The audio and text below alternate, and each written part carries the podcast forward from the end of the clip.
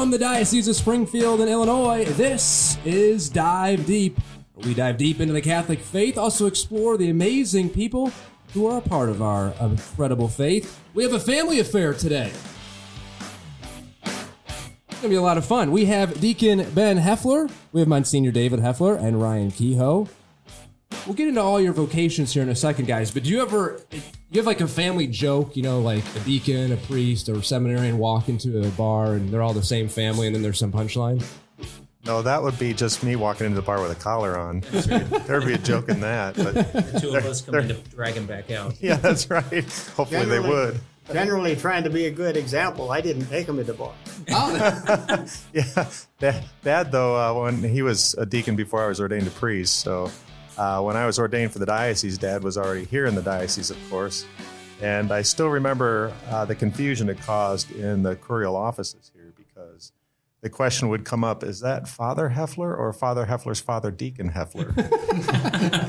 and I would get his mail, and he'd get mine. So All right, so let's go around the table here. We have Deacon Ben Heffler. Uh, Deacon, you are at St. John Vianney in Sherman or St. John Vianney, depending on, you know, tomato, tomato. I always hear the, I can never really understand which one is which. But uh, so you were ordained in uh, 1982. Monsignor David Heffler, he is our Vicar General. You've been at Blessed Sacrament in Springfield and St. Anthony in Effingham. as well as Sacred Heart in Effingham and St. Mary's in Shumway. Excellent. And then Ryan Kehoe. So you are the grandson of Deacon Ben, uh, seminarian right now for the Diocese of Springfield, St. Al's. on the St. north end? Yep. All right. So grandfather, son, grandson, they're all here. Uh, Deacon, I want to start with you.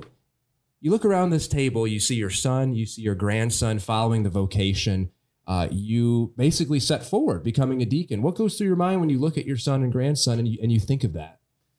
Well, you know, there's a there's a lot of things. Uh, I went through a lot of things in my own mind before I decided to become a deacon. It was that what God really wanted for me, and basically, I see that happen in them that they're following what God has called them to be, as well as you know, in the beginning, they they both I think struggled with that a little bit and had to find uh, find the, their way to make sure that that was God's calling.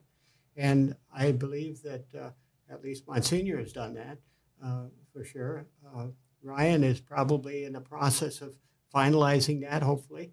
Uh, that at least he seems to be very comfortable with that. And, and um, that's good to see. It's good to see. Monsignor, did you, when you look to your father, was he a major example? Was he is he a big reason why you're a priest today? Oh, yeah, but not for the reason a lot of people might think, because quite often they'd say, well, he was a deacon, so you thought about it that way, right? Well, no, he's a deacon 20 years before I was ordained a priest. Um, I remember I didn't want to be a priest for, you know, first 30 years or so of my life, but when I started struggling with it, I, I kept that sort of internal. And I would quietly, you know, confidentially talk to people here and there. When I was ready to really consider it, that's when I went to dad. I said, well, he had to figure this out, you know. So maybe he's got these words of wisdom, and uh, I thought he'll he'll give he'll give me the answer, help me figure it out. So I went and talked to Dad, and um, he didn't have the answer, but but he did have words of wisdom, uh, which is basically what you got to keep praying about this. You got to keep asking the Lord; He'll tell you. You just have to be faithful to where He leads you. Uh, and that was one of the reasons I actually became a priest. I saw my dad, my mom, uh, people who live their faith because they love it. They were just authentic, and every option was open. In fact, in both mom's side of the family and dad's side of the family, there's plenty of priests and religious and sisters. Um, so that that's sort of a normal. It, it's not sort of; it is normal. So growing up, it was always a normal option for me.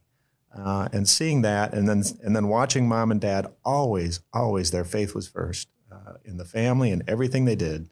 Uh, the the faith was the heart of who they were, and that is what inspired me to want to make that my center of life and to live it to anywhere God took it. Ryan, you're part of the ordination class of 2024. How much, looking at your uncle, Monsignor Heffler, your your grandfather, Deacon Heffler, how much have they played a role? That were, were they very instrumental in your calling to to become a priest? Uh, tell us about that. Um, I would definitely say they were they were pretty key as far as my discernment, my uh, my thought process, especially initially.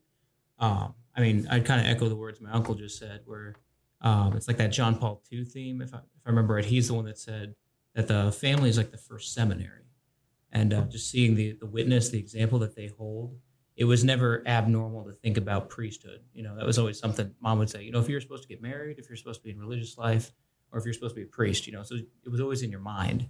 Um, and then when I was discerning going to seminary, um, one of the first people I naturally went to was my uncle. And I said, you know, Uncle Dave, I'm, I've been thinking about this. And uh, we sat, we talked about it a little bit. And as it happened, the vocation director was was having a retreat at his near his place too. And he was like, let's see if Father Alfred could just join us. And then I spoke with him, and you know, away we went. Um, but since going to seminary, it's really been that that wonderful base to look back on my family, look at my my grandfather, my uncle. Whenever people are talking about uh, difficulties in discernment, or you know, even things that are going well, I can I can always look back on somebody in my family very easily, my uncle, very easily my grandfather, and I can just see that the same type of um, discernment that's going on in the whole seminary, just present in their lives, just embodied in a in a very personalized way. You know, what are, what are family dinners like? What are, what are family? You, you all get into like deep conversations. Yeah, yeah. We, we quote movie lines. Yeah, yeah. the running classic in the family is like that scene in um, While You Were Sleeping, Yeah, where you got eight right. conversations happening. Yeah. But it it does. I don't think we can sit down to any family gathering without it going theological as well. I mean, we, we we sort of hit the whole gamut. You know, culture, family, family history. You know, things in our memory like that. Movie lines that we'll throw in as jokes every once in a while that kind of counter or twist a conversation, but almost always theological. And what I love about it is it's always very personal too. Um, it's not just you know thinking, okay, uh, what's the church say on this? Uh, yeah, but what's it look like in my life? Uh, how are we supposed to live this? Uh, what's it mean? You know, when when somebody says or does this. So it, it's always right at the tip of the tongue. Always a very comfortable thing in our family to have a, a conversation about God, about our church. What are, what are the go to what, what's what's what's the movies in, in the Heffler world? Is it uh, is it Oh. action? Is it comedy? Uh, probably comedy. It'd be What About Bob? Yeah. Oh, brother, where art thou? Bill Murray's know? a big Yeah, a staple when I was growing up. So. That's right. It kind of worked in seminary discernment too.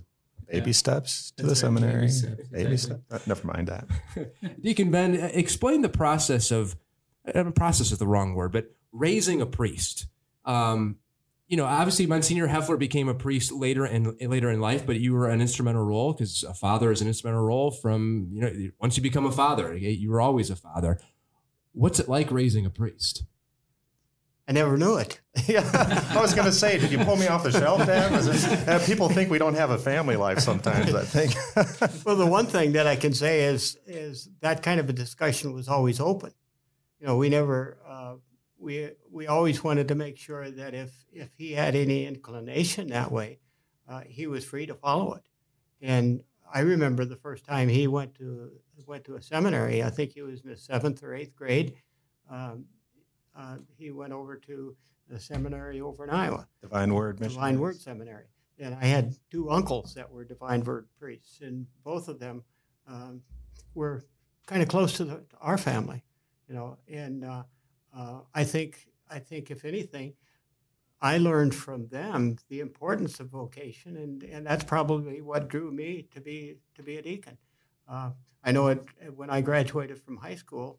Um, I was thinking seriously about the about the seminary myself, and uh, I went out to D.C. and and working for the government. And uh, uh, that first Christmas, I went over to Catholic U and was talking to a priest over there, and uh, we talked for about a half an hour, a little more probably. And uh, um, he finally he said, "Well, I think you're just homesick. If you feel this way a year from now, come back and we'll talk about it." Well, it was two months later when I when I met Leona, my wife, and uh, that kind of took care of that decision pretty quickly. I, I think you discerned well, Dad. Yeah, Thank you for that. I'm, I'm pretty happy. Yeah, the two of us don't exist if he Yeah. doesn't. But Good, good decision. Thank you, Right. Holy Spirit. Right. Yeah, I, I think the best thing mom and dad ever did for me was um, uh, it was always an option, but it wasn't pushed. They all, all the way through, They're always uh, uh, parents and, as well as uh, best friends. Really, when it came to those kind of deep moments of life, we'd have these long conversations around the dinner table. Growing up, I mean, eating about five minutes and talk for two hours, you know. But um, when whenever it came to what we were going to do, they just had an, an interest. They were always supportive. They would always talk it out, but never never steer or dictate. And um, although I accused them of that when I was not wanting to become a priest, other people would say, "Well, you should become a priest." Now, why is everybody telling me this? so, but um, uh, at the same time, they were always always supportive. I knew as long as they knew I was following where God wanted me, that they were going to be in my corner for sure. And I'll get to I want to get to your vocation story in just just a minute because it's it's so fascinating. But Ryan, I turn to you. Uh, tell us your journey uh, from high school to now seminary, and you're you're a little bit obviously a lot different than your uncle in terms of. Uh, uh, how quickly you want to be a priest, at least when it comes to age wise. Um, so tell us, uh, you know, what how you how you've went from uh, to, to where you were to where you are now? Well, um, so first off, I'm in my last year of college seminary, and uh, basically the way it works is just a lot like a regular university setting, except that you're doing discernment and spiritual direction and such at the seminary itself, and then classes through a university down the street.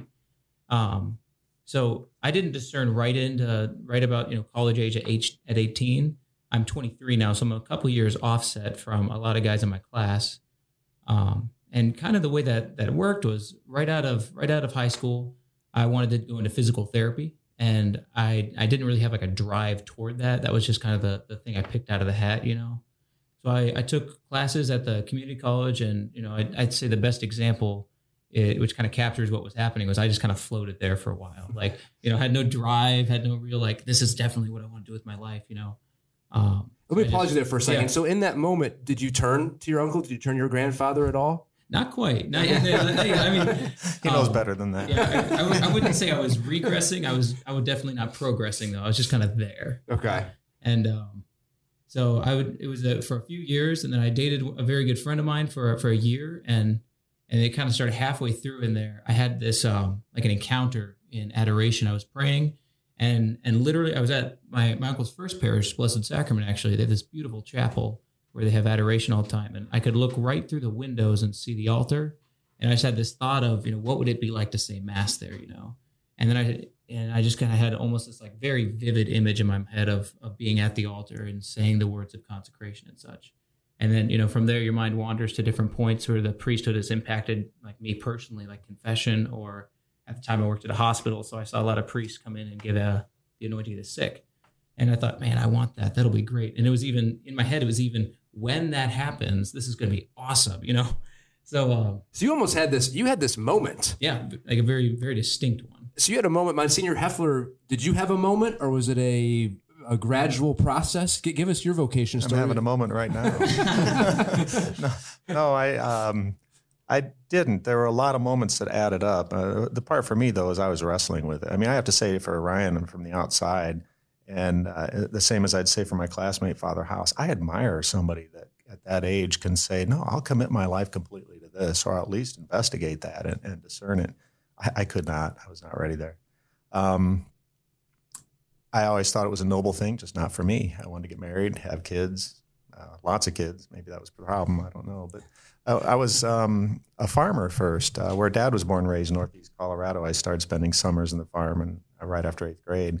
Loved it that's what I saw my life being, and uh, and could still do that. But something in there just kind of kept haunting me. That uh, especially after seven summers, when it looked like I could be taking that over, that the more I'd pray about it, the more I kept hearing, I I might have something better for you, and um, so I followed that. Um, yeah, and as hard as it was, I had no idea what I was going to do after that. So for 16 years, I was still questioning. I went back to college and finished a degree only this time in computer science and business administration. At the U of I? Uh, no, that was actually at Northern. Okay. I started at University of Illinois. Before that, I was in engineering to support the farming. I thought. so anyway, um, then uh, I worked as a programmer for nine and a half years, and um, and then went back into carpentry, was which was part of the story along the way. Uh, took a voluntary layoff, moved up to Springfield after uh, Ryan's family had been here already for about six years, and mom and dad moved here the year before. So,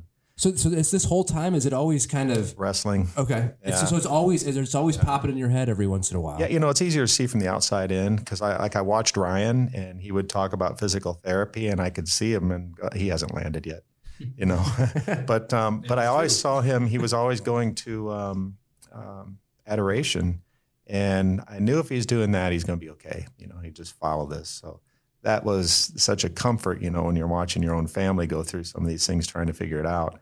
Um, and now I would say, for the first time, I feel like he's really coming into his own. Wherever the Lord calls him from here, at least now, he's coming into his own. Um, so I admire that about about him. Uh, for for me, um, I could have farmed, I could have got married, and I knew at one point too that God would bless that. But I, I, just kept feeling like He had another option, and so for 16 years, I tried to lay out all my ideas of the option. You know, uh, finally, uh, it had been kind of brewing for about three years. I finally got to the point where I realized, you know, I'm I'm not dating anymore. I think um, I don't mind being alone. In fact, I like the solitude. You know. I was going to farm out there, and who knows if I'd have met the right person. I was out there all day long alone. Um, so I can, that's okay. There's a solitude, not a loneliness that shows up there.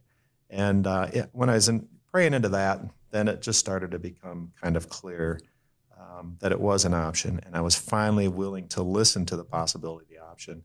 And then a whole bunch of series of things happened. Uh, uh, an incident where I was in Rome on January 1st of 97, and I was at Mass with John Paul II, and he just stopped and he looked at me, and it was like there was this conversation across a crowd. It wasn't face to face but it was through a crowd. We're looking at each other, and I, there was this internal conversation, you know, uh, that I could just sort of feel going on there. And I that, now that had to be a, a striking moment. Right oh, that there. still sticks with me. Yeah, I, I, I wanted to ask him so bad. What do you think? You think I should be a priest? And and he's just sitting there grinning at me. You know, I finally, remember internally, I'm thinking, well, how long are you going to stay here? And he just kind of grinned. I saw him nod his head at me. I could almost hear hear him saying, well, as long as it takes. and, and then there it was. Um, shortly after that, I did decide, but you know, right around that time, a couple months before that trip, was my 35th birthday, and I remember uh, just in prayer and reflection, I was overwhelmed with this incredibly deep sense of gratitude. And I remember telling God, you know, I, have done everything I've wanted to do except get married, and I'm starting to understand the idea of a priest as father, family, you know, um, bridegroom to the bride. Um, so, you know, I, I just, all I want to do now is give it all back. I want to give it all back. It's all gift, everything I've had. I couldn't ask for more. You know, um, anything from here on would be selfish for me to run after it. So I just want to give it all back. And then it started getting really clear really quick. Uh, so it was eight days after that um, encounter with John Paul II. Then uh, um, finally I said, okay, I want to go to seminary. And, and there it was. And Deacon Ben, when you, when you hear these stories from your son and grandson, their vocation stories, as a grandfather, what, what goes through your mind? Well, obviously, I didn't know about any of them, and, and uh, but you know, it's not so far different than what went through my mind. You know, I I tried to reach out to different people, like I, my uh, uh, one uncle, uh, Father Leonard. Um, we went out during the summer um, out to Colorado, and he was stationed in Colorado, about 50 miles south of where my home was. And uh, uh, he came up to visit during that time, and we just had to walk through the yard, just asking him about it. And he asked me a few questions, and and found out that a little bit about my background and how I felt about things. And and he says, if I were you, I'd go for it. And that that pretty much was where where I made the decision. Yeah. Um, part of my, my thought there was I want to run this by my brothers and sisters at at a family reunion, which is why we were out there.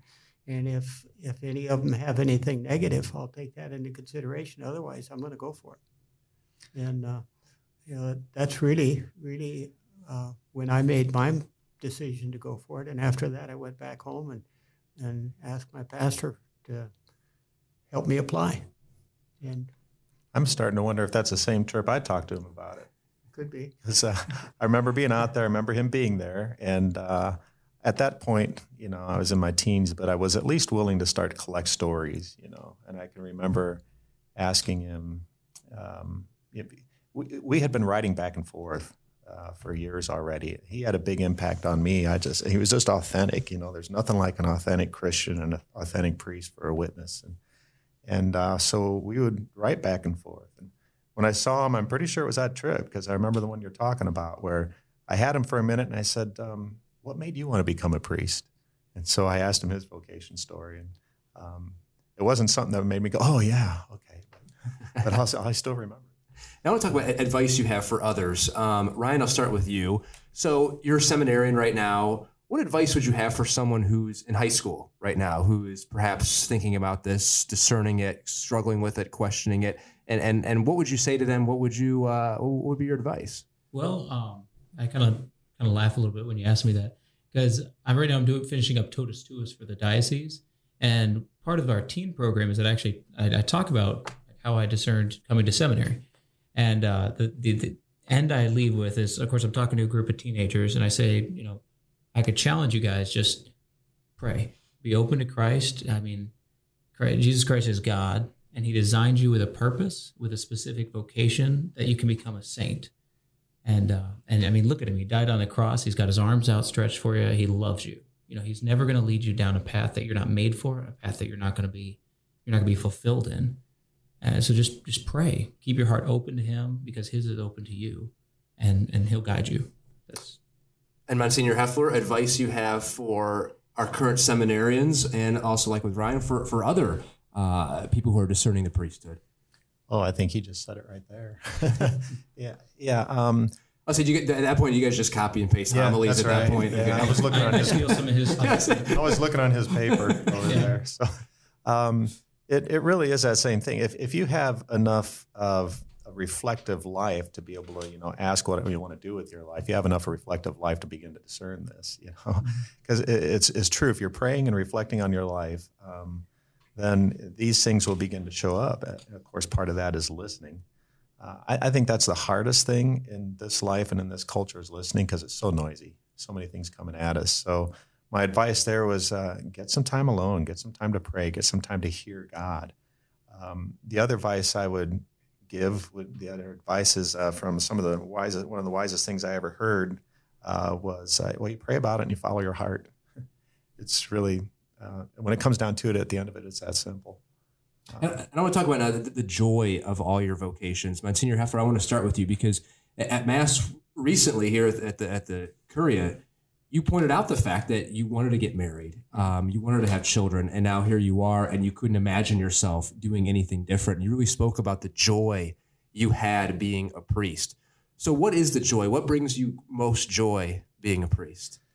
Well, it's it's not that gee, I'm happy today kind of feeling, which uh, you know most of the time I am, but uh, it's much much deeper than that. It's it's knowing um, that you're right where God wants you, um, even if it's difficult. I, I, know beyond a shadow of a doubt I'm I'm where God wants me. I've I've followed Him here. I know beyond a shadow of a doubt, He's present in my life. And then even when the difficult moments come in, I'm still happy even if it might not look like that on my face at the moment, because the, the, the, deeper happiness is a thing.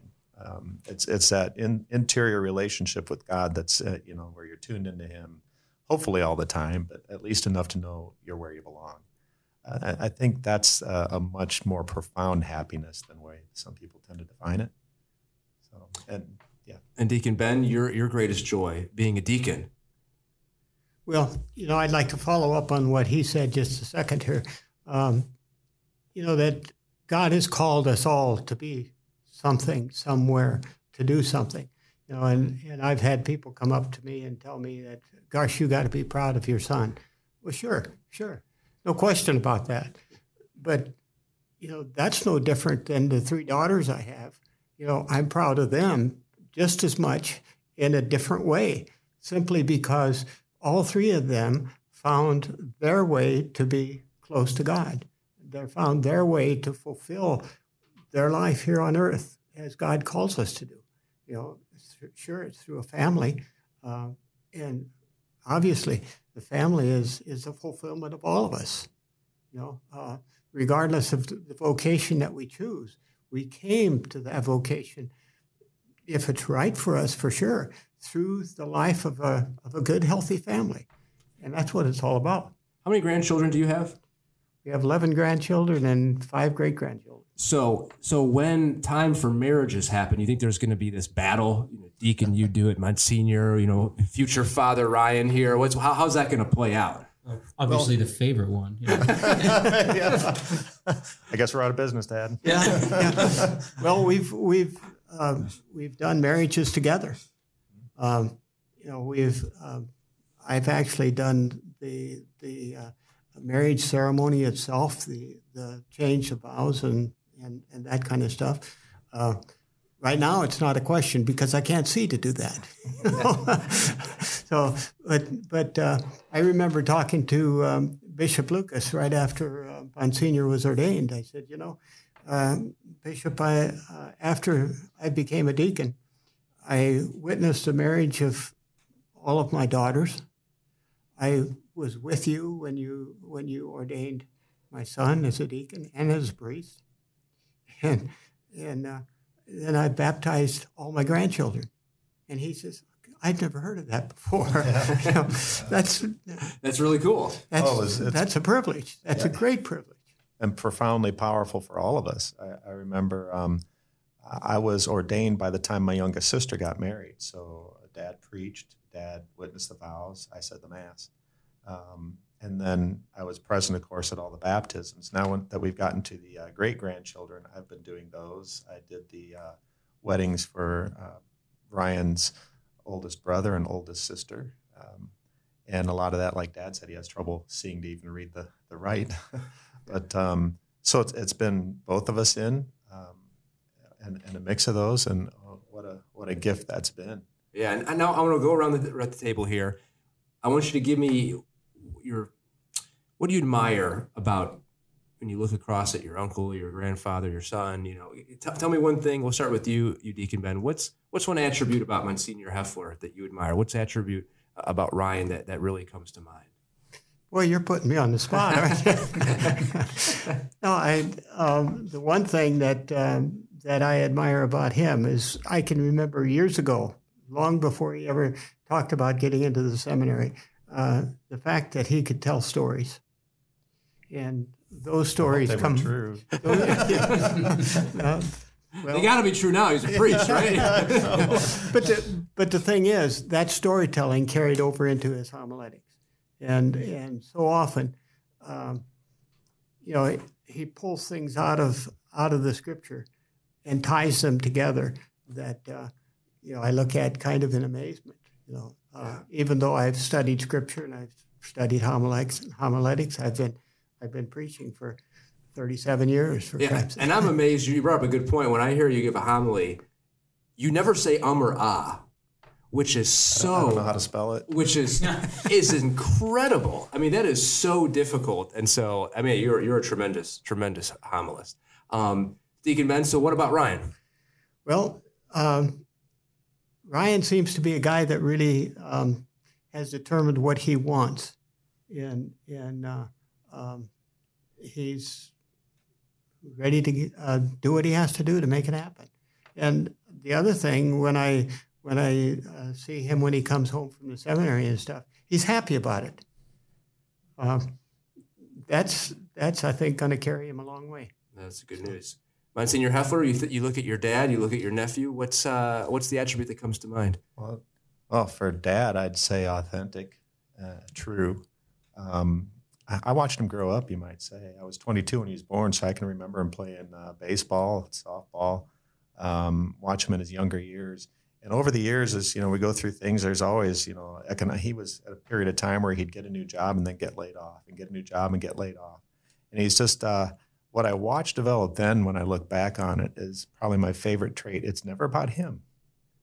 Um, that's the way it should be for all of us. So that was one of those examples I saw that just sticks with me. It's like I always said, if I could be half of my dad, I'd be something, and that that's the reason.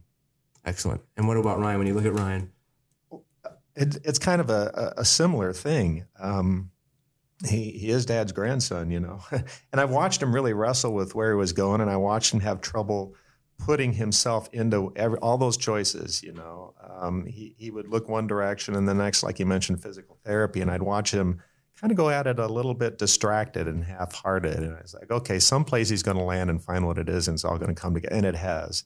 Uh, whether this is where God's final stop is, because we always have to allow for that discernment. I, I, personally, I hope I'm not wrecking your discernment, Ryan, but I, I believe it is because I've watched everything come together and a real joy show up in him uh, that that seems to have made him as true as I've ever seen him, and I, I, really enjoy that.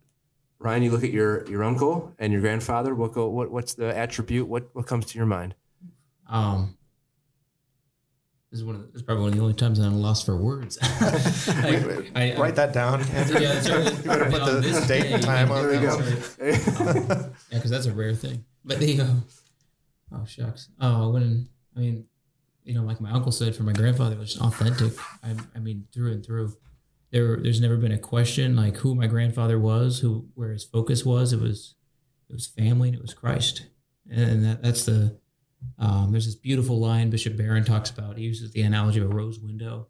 When you put Christ, you put God at the center of your of your heart of your life. Everything else falls in order no matter how big the rose window is, no matter how complex it is, no matter whatever's in there, that everything falls into order.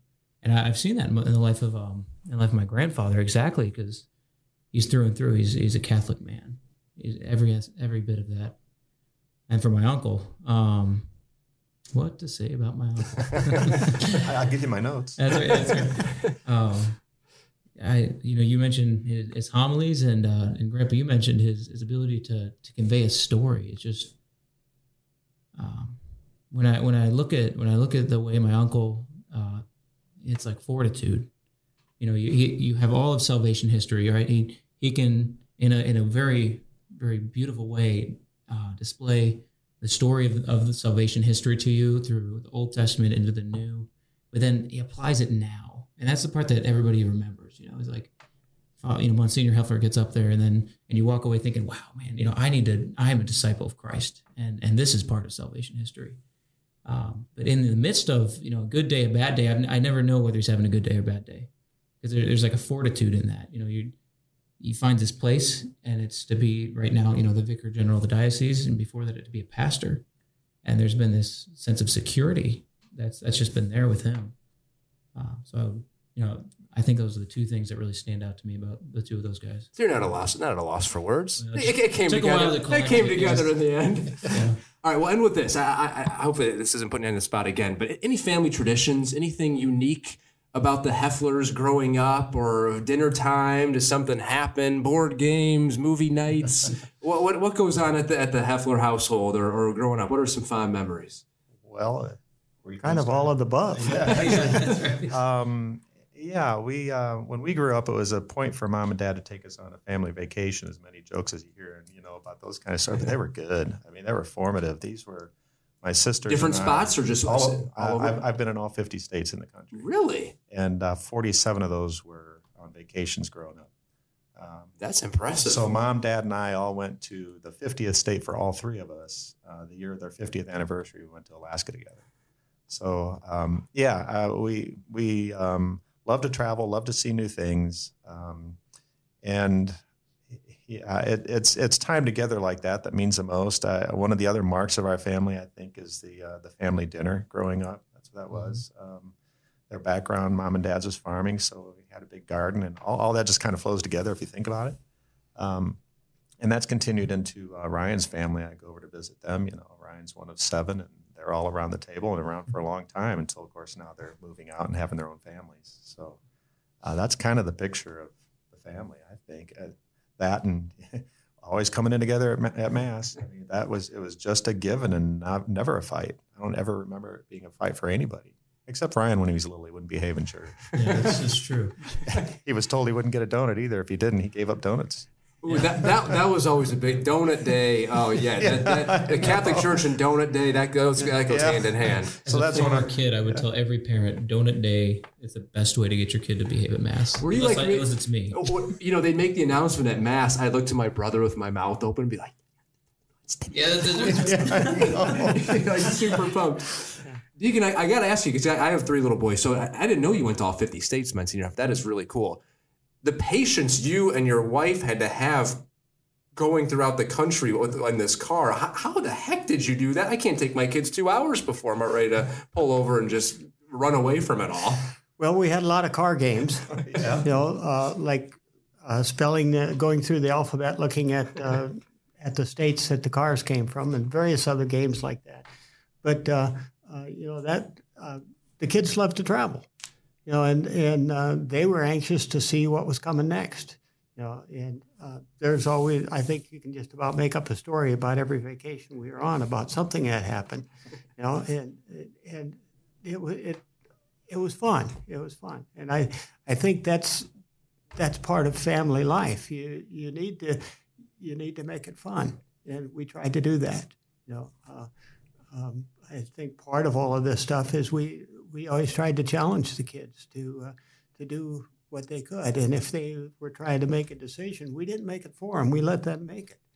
But I can remember um, I can remember being a devil's advocate. You know, if they wanted to do something, I'd say, "Well, have you thought about this? Have you thought about that?" You know, uh, you know, but never, never really trying to change their mind, trying to allow them to develop the reasons why they should or should not do something. Some good advice. That's the. I think that's where we'll leave it. Challenge yourself. Have fun. My Monsignor Heffler, we got all all the family here. If you could close us in prayer, and maybe we'll say a prayer for all families out there. In the name of the Father and of the Son and of the Holy Spirit. Amen. Almighty God, you are a family, a trinity of persons, and you've instilled the great gift and even desire for unity in all of us.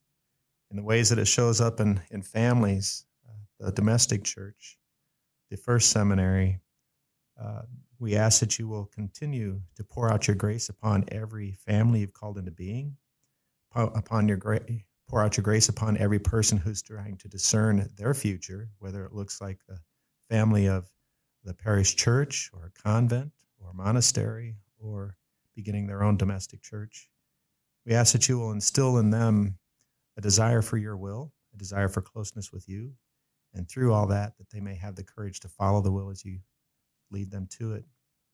Bless all who are listening to this and continue to bless our family. I thank you for all the blessings you've given us already. May Almighty God bless you all, the Father, the Son, and the Holy Spirit. Amen. Thank you.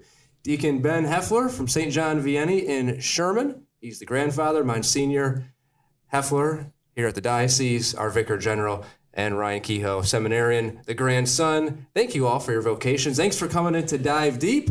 If you would like more podcasts, just go to dio.org slash podcast. We got it all right there, and we'll see you next time.